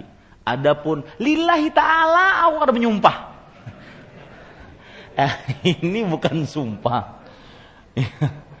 ya. Lillahi ta'ala itu bukan sumpah. Ya. Lillahi ta'ala aku kadang mencuri. Eh, itu bukan sumpah, itu adalah perkataan nini nini. ya, itu karena lam bukan untuk sumpah. Yang untuk sumpah itu waw, ba dan ta. Taib. Kita lanjutkan Bapak Ibu saudara-saudari yang dimuliakan oleh Allah. Delapan, mengingat mengikatkan benang pada tubuh untuk mengobati sakit panas termasuk syirik. Mengikatkan benang pada tubuh untuk mengobati sakit panas termasuk kesyirikan sudah kita bahas tadi. Pembacaan ayat tersebut yang dilakukan oleh Hudzaifah menunjukkan bahwa para sahabat menggunakan ayat-ayat yang berkenaan dengan syirik akbar sebagai dalil untuk syirik asgar sebagaimana tafsir yang disebutkan oleh Ibnu Abbas dalam salah satu ayat dari surat Al-Baqarah. Maksudnya adalah ketika Hudzaifah menyebutkan surat Yusuf ayat 106, "Wa ma yu'minu aktsaruhum billah illa wa hum musyrikun" dan sebagian besar dari mereka tidak beriman kepada Allah melainkan dalam keadaan mensyirikan Allah, ini maksudnya adalah sebenarnya syirik akbar, tapi bisa digunakan dalam syirik as asghar. Yang ke-10, menggantungkan wadaah. Apa itu wadaah tadi? Kerang ya kerang. Apa bahasa Banjarnya? Yang biasa buat mainan anak-anak. Hah? Apa? Sihi. Nah sihi itu. Yang bahasa mainan. Ini sepuluh nih ya. Ya itu itu sihi. Nanti insya Allah minggu depan kalau saya ada di eh, saya nggak ada. Kapan saya kita melanjutkan kajian ini nanti kita perlihatkan apa itu namanya wadah. Gambarnya ada nanti insya Allah taala. Taib e, menggantungkan wadah sebagai penangkal atau pengusir ain juga termasuk syirik. Sekarang pertanyaan, bagaimana e, pertama mengusir ain? Kalau ingin lebih dalam lagi, bagaimana menanggulangi penyakit ain? Anak-anak kita yang bungas-bungas, yang e, masya Allah, kalau dilihat itu luar biasa, bagaimana menanggulanginya? Agar tidak kena penyakit ain. Karena kadang-kadang kita bawa ke rumah keluarga, bulik-bulik panas. Karena ketika datang ke rumah keluarga tersebut, wah bungasnya, umma cantiknya, tidak menyebutkan masya Allah, Allahumma barik, mubarak, tidak pernah seperti itu. Akhirnya terkena penyakit ain, mata yang jahat tadi. Nah, penanggulangannya sebelum terjadi adalah kalau kita mau keluar rumah, ya kita ruqyah dulu anak tersebut ya dengan mengucapkan Allahumma inni u'idzuka bi kalimatillahi tamma min kulli syaitanin wahama wa min kulli ainin lama. Aku melindungkan engkau dengan kalimat Allah yang sempurna min kulli syaitanin wahama dari setiap jin dan juga hama yaitu hama itu adalah racun wa min kulli ainin lama dan dari mata-mata yang jahat. Insya Allah tidak akan kena. Ya, dan tidak perlu disambur-sambur fuah fuah nggak perlu. Ya tidak perlu. Cukup dibacakan saja. Nah e, kalau sudah terjadi bagaimana? Kalau sudah kena ain maka cari orang yang mengaininya siapa? Yang mempunyai mata jahat tadi siapa? Nah ini sulit. Ya? Nah kalau sudah tahu maka suruh sidin beudu ataupun mandi. Bekasnya kita usapkan ke tubuh anak kita tadi yang kena ain naudzubillah kena ain tadi ya itu dalam disebutkan dalam hadis riwayat Imam Abu Daud dari Aisyah Begitu cara pengobatan ain. Nah, yang ke-11 orang yang menggantungkan tamimah didoakan semoga Allah tidak mengabulkan keinginannya dan orang yang menggantungkan wadah didoakan semoga Allah tidak memberikan ketenangan pada ini doa doa dari Rasulullah SAW dan doa Rasulullah makbul. Ya, yang makai jimat pasti tidak tenang. Yang makai wadah jimat juga pasti tidak sempurna urusannya. Ini doa Rasul. Doa Rasulullah Sallallahu Alaihi Wasallam. Kalau ada yang mengatakan, Ustadz, saya pakai jimat kira-kira 25 tahun, ya, pakai jimat taguh, kada wani melawan ulun. Maka jawabannya, seorang kada tampang untuk dilawani. ya, jadi kalaupun terjadi benar memang dia bisa menangkal apa e, kebal ataupun terjaga dari mara bahaya. Kalaupun benar seperti itu maka bukan berarti boleh memakai jimat karena asal hukumnya dilarang. Entah manjur atau tidak manjur jimatnya. Yang manjur aja tidak boleh apalagi yang tidak manjur. Wallahu alam. Kita cukupkan dengan kafaratul majlis atau kita cukupkan sallallahu nabi Muhammad walhamdulillahi rabbil alamin. Monggo masih ada sekitar 7 menit kalau ada yang mungkin bertanya. Ya, uh, kasih ke Bapak.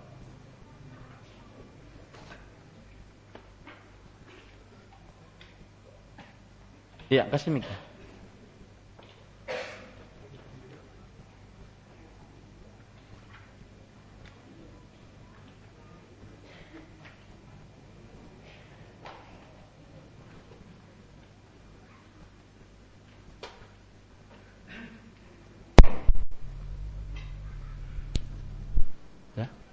Silahkan Pak. Masih lengkap Ustaz. Ya. Masalah mata yang jahat pengkhianatan itu bisa di dalam Al-Quran bisa dilihat surah Mukmin ayat 19. Uh, eh, tentang apa? Tentang oh, yang mata jahat tadi. Oh iya, surat Al-Mu'min ayat 19. Ayat 19. Surat Al-Mu'min ayat 19 bisa dilihat ya, bukan Al-Mu'minun, surat Al-Mu'min. Ya, ayat 19 tentang mata jahat tadi. Beliau menambahkan bahwa tentang mata jahat tadi benar adanya di surat Al-Mu'min ayat 19. Nah. Assalamualaikum Pak Ustaz. Waalaikumsalam uh, apakah bisa dikatakan sirik jika pertama uh, kita menyatakan sebuah penyakit itu disebabkan oleh makhluk halus, semisal uh, tertabrak datu eh sorry tertabrak orang halus, jar terjajak orang halus, terus uh, misalkan kayak di pertambangan gitu Pak Ustadz uh, penyakit kena wisa orang Banjar. Nah itu pertama, kedua uh, ini yang di masyarakat Pak Ustadz kalau kita beli motor itu ditabrakin pohon pisang dulu katanya.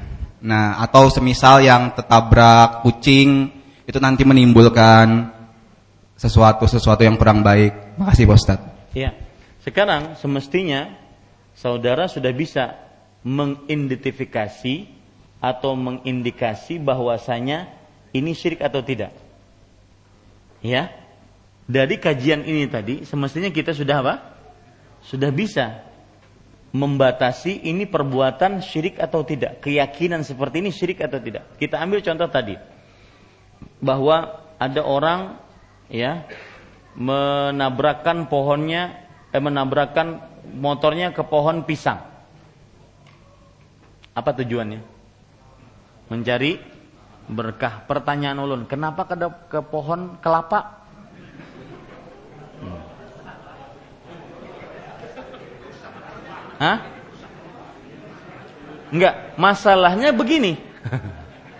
masalahnya begini, pohon pisang dari mereka berdalih bahwasanya pohon pisang itu kan dari ujung akar sama sampai ujung putingnya itu bermanfaat. Begitu juga kelapa dari ujung akar sampai ujung putingnya, sampai pohon-pohonnya, sampai buah-buahnya bermanfaat. Nah, inilah menunjukkan bahwasanya tidak masuk akalnya perbuatan mereka. Nah, saya ingin bertanya sekarang, syirik atau tidak? Kenapa? Karena terjadi penyamaan. Ya, penyamaan yang disamakan apa di sini? Pohon pisang. Lihat, subhanallah. Ya, Luar biasa bejatnya syirik. Allah yang maha agung, yang maha kuasa, yang maha pengatur disamakan dengan pohon pisang. Ya, ini kita harus murka. Kita harus murka. Allah yang maha, disamakan dengan pohon pisang dalam perkara yang khusus milik Allah. Apa itu khusus milik Allah? Yaitu pemberian ber, berkah atau permintaan berkah. Berarti uluhiyah. Tidak ada yang pantas dimintai berkah. Apalagi ketika kita mendengar sabda Rasul Sallallahu Alaihi Wasallam, wa annal barakata lillah dan berkah hanya milik Allah. Ya, itu satu. Kalau ketabrak pohon, eh, ketabrak uh, kucing, maka timbul sugesti yang mengatakan yang uh, menimbulkan pada diri sendiri akhirnya ini kayaknya setirnya sudah sudah liar nih, sudah begini. Itu sugesti. Kenapa timbul sugesti? Karena dia beranggapan bahwasanya kucing pembawa sial. Padahal tidak ada yang membawa sial dan mendatangkan sial, menghalangi kesialan, mendatangkan manfaat, menghalangi manfaat. Kecuali siapa? Allah. Apa dalilnya? Allah mempunyai nama An-Nafi'u Al-Dharru. Yang memberikan manfaat dan yang memberikan mudarat, menahan bahaya. Ini jelas kesyirikan.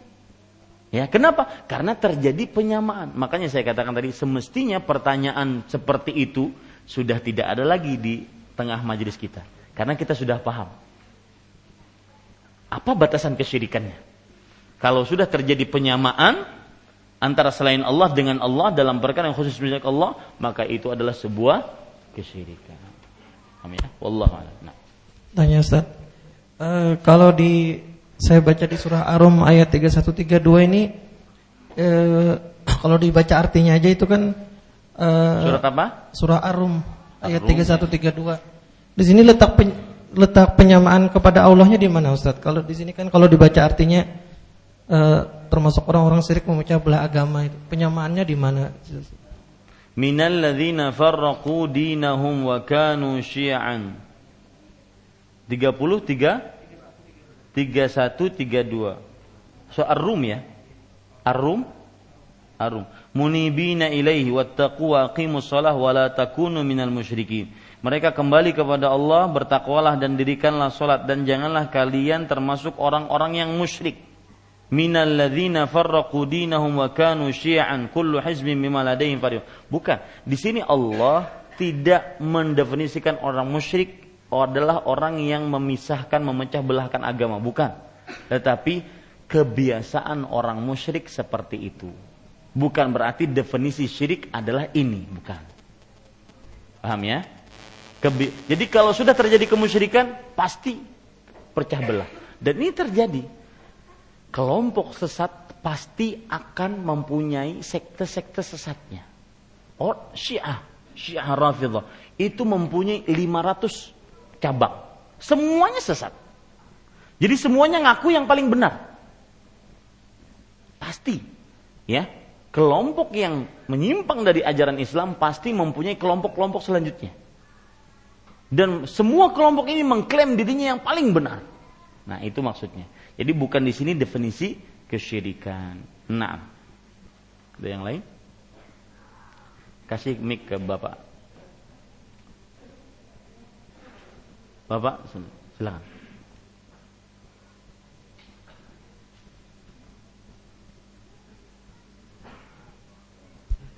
Assalamualaikum Ustaz.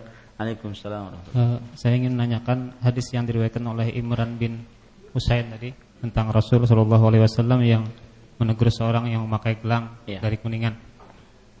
Uh, kita sepakat kalau gelang tadi yang dianggap mendatangkan manfaat atau menolak mudarat itu adalah sebuah kesyirikan. Ya. Tapi yang eh, saya pernah ditanya oleh eh, seorang kawan tentang masalah ini, bagaimana seandainya gelang tersebut secara ilmiah memang mendatangkan manfaat untuk menghilangkan penyakit misalnya. Apakah eh, ini bisa disandarkan kepada hukum berobat itu adalah boleh?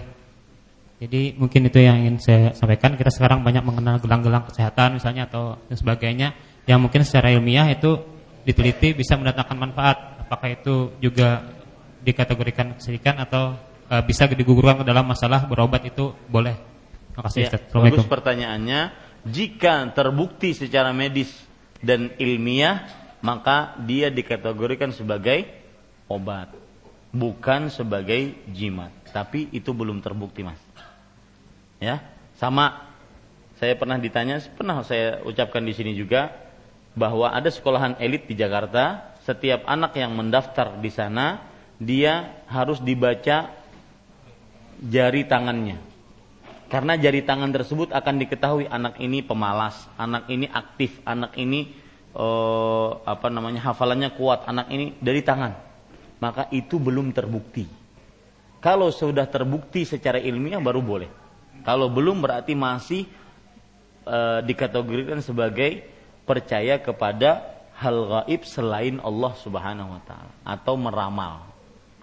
Nah, sama tadi, kalau kalung-kalung ataupun gelang-gelang yang dipakai untuk kesehatan jika terbukti maka silahkan dipakai. Tetapi jika tidak terbukti maka tidak boleh kita makainya. Apalagi laki-laki yang berjenggot begelang.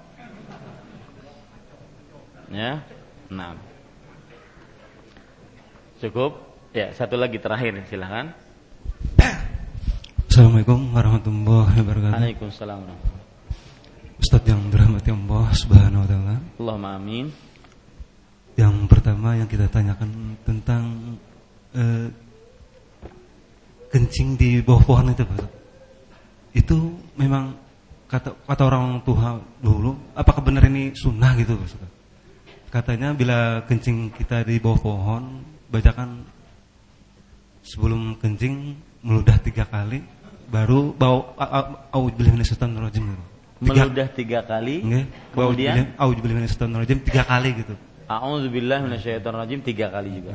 Itu apakah benar itu sunnahnya gitu? Ya.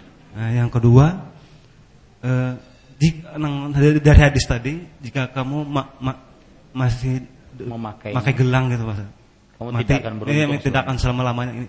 Jadi jadi kita umpamakan ini bagaimana orang yang memakai tato gitu Mas. Memakai Tato di badannya gitu. Tapi dia Tato. ya tato di badannya tapi dia ini tobat gitu Mas. Ini bagaimana hukumnya ini Mas? ya. Sekian dan terima kasih. Assalamualaikum warahmatullahi wabarakatuh. Waalaikumsalam warahmatullahi wabarakatuh. Pertanyaan yang pertama yaitu tentang benarkah ada dalilnya dan saya akan menguji pemahaman Bapak sekarang. Benarkah ada dalilnya atau sunnahnya bahwa jika kita kencing di pohon ketika bersinggah di sebuah pohon maka kita meludah tiga kali kemudian ucapkan a'udzubillahi minasyaitonirrajim. Ini lebih mending daripada ulun nak kamihlah. Nah, lebih mending ya. Dia mengucapkan a'udzubillahi minasyaitonirrajim. Maka apakah ada sunnahnya seperti itu? Maka pertama kalau ada yang melakukan seperti itu meludah tiga kali mengucapkan a'udzubillahi minasyaitonirrajim apakah termasuk kesyirikan atau tidak? Tidak ya karena tidak ada penya penyamaan tetapi itu adalah disebut dengan perbuatan bid'ah karena belum ada contohnya dari Rasulullah SAW. Nah, di sini kita bisa membedakan. Jangan kita asal, wah itu bid'ah tuh, itu syirik. Karena tidak. Kita sekarang sudah biasa membedakan mana yang mengada-ngada, mana yang perbuatan kesyirikan. Kenapa dikatakan perbuatan bid'ah? Karena atau lebih tepatnya lagi tidak sesuai dengan sunnah Rasulullah SAW. Karena yang lebih sesuai adalah hadis riwayat Imam Abu Daud. Idza nazala manzilan faqala a'udzu bikalimatillahi tammat min syarri ma khalaq lam yadurruhu syaitan lam yadurruhu hatta yartahi syai'un hatta yartahila min manzilihi dzalik jika dia singgah di sebuah tempat lalu dia mengatakan a'udzu bikalimatillahi tammat min syarri ma khalaq maka tidak akan ada sesuatu pun yang bisa membahayakannya sampai dia berpindah dari tempat itu. Nah ini bacaan yang lebih nyunnah. Ya a'udzu bikalimatillahi tammat min syarri ma khalaq. Sebenarnya sama juga a'udzu billahi minasyaitonir rajim. Tetapi lebih nyunnahnya ini. Maka saya tidak bisa katakan tadi itu bid'ah tetapi tidak sesuai dengan sunnah. Lebih nyunnahnya tadi. A'udzu bikalimatillahi tammat min syarri ma khalaq kemudian yang kedua pertanyaan tentang tato ya beliau mengatakan kalau orang memakai cincin jimat kemudian dia mati dalam keadaan seperti itu dia tidak tidak e, beruntung selamanya. Kalau tato bagaimana? Maka jawabannya kalau tato kalau dia sudah bertobat, salah satu syarat taubat adalah harus lepas dari dosa tersebut. Makanya harus dihilangkan tatonya. Ya, saya pernah punya teman dari Amerika, orang hitam, dan mereka kalau sudah kenal Islam itu sangat semangat. Celananya setengah e, betis, ya. Ternyata pas lagi ruku kelihatan gambar Mike Tyson di betisnya. Mike Tyson. Setelah beberapa bulan saya lihat pas qadarullah saya sholat di belakang beliau tidak terlihat lagi di betisnya tapi ada bekas ya bekas dari menghilangkan tato tersebut. Maka dikatakan oleh para ulama jika dia bertobat dari memakai tato maka dia harus menghilangkan tato tersebut dengan syarat tidak merusak anggota tubuhnya terutama yang vital. Misalkan tato pas di kemaluan Sidin. Dihilangkan, hilang kemaluannya. Nah ini kada bully. Biarkan dia sampai meninggal, yang penting dia bertobat kepada Allah. Ya, seperti itu. Wallahu a'lam. Kalau tato di sini bisa dihilangkan, hilangkan. Kalau tidak bisa, artinya bisa merusak anggota tubuhnya, terutama yang vital, maka biarkan yang jelas dia bertobat kepada Allah Subhanahu wa taala. Kita cukupkan dengan kafaratul majlis. Subhanakallahum bihamdika syahadu an la ilaha illa anta astaghfiruka wa atubu ilaik. Sallallahu nabiyana Muhammad walhamdulillahi rabbil alamin. Sebelum saya ucapkan salam, maka saya katakan ada pengumuman dari panitia kajian. Perhatikan baik-baik bahwa ada tamu uh, ustadz tamu dari Jawa yang akan hadir di masjid ini. Mudah-mudahan bisa menghadirinya. Nah, silakan. Wassalamualaikum warahmatullahi wabarakatuh. Assalamualaikum warahmatullahi wabarakatuh. E, kami mengundang kepada seluruh jamaah, insya Allah e, kita pada hari Jumat hingga hari Ahad kedatangan tamu Ustadz Muhammad Abduh Tuasikal Hafizahullah dari Yogyakarta. Beliau adalah pimpinan redaksi muslim.or.id dan rumaiso.com, penulis di pengaja, majalah pengusaha muslim, konsultasi syariah.com dan remajaislam.com Beliau juga sering mengisi di Yufit TV uh, eh, murid dari Syekh Solih Fauzan bin Fauzan bin Abdullah Al Fauzan Syekh Saat. Jadi uh, insya Allah beliau uh, akan mengisi di Masjid Imam Syafi'i hari Jumat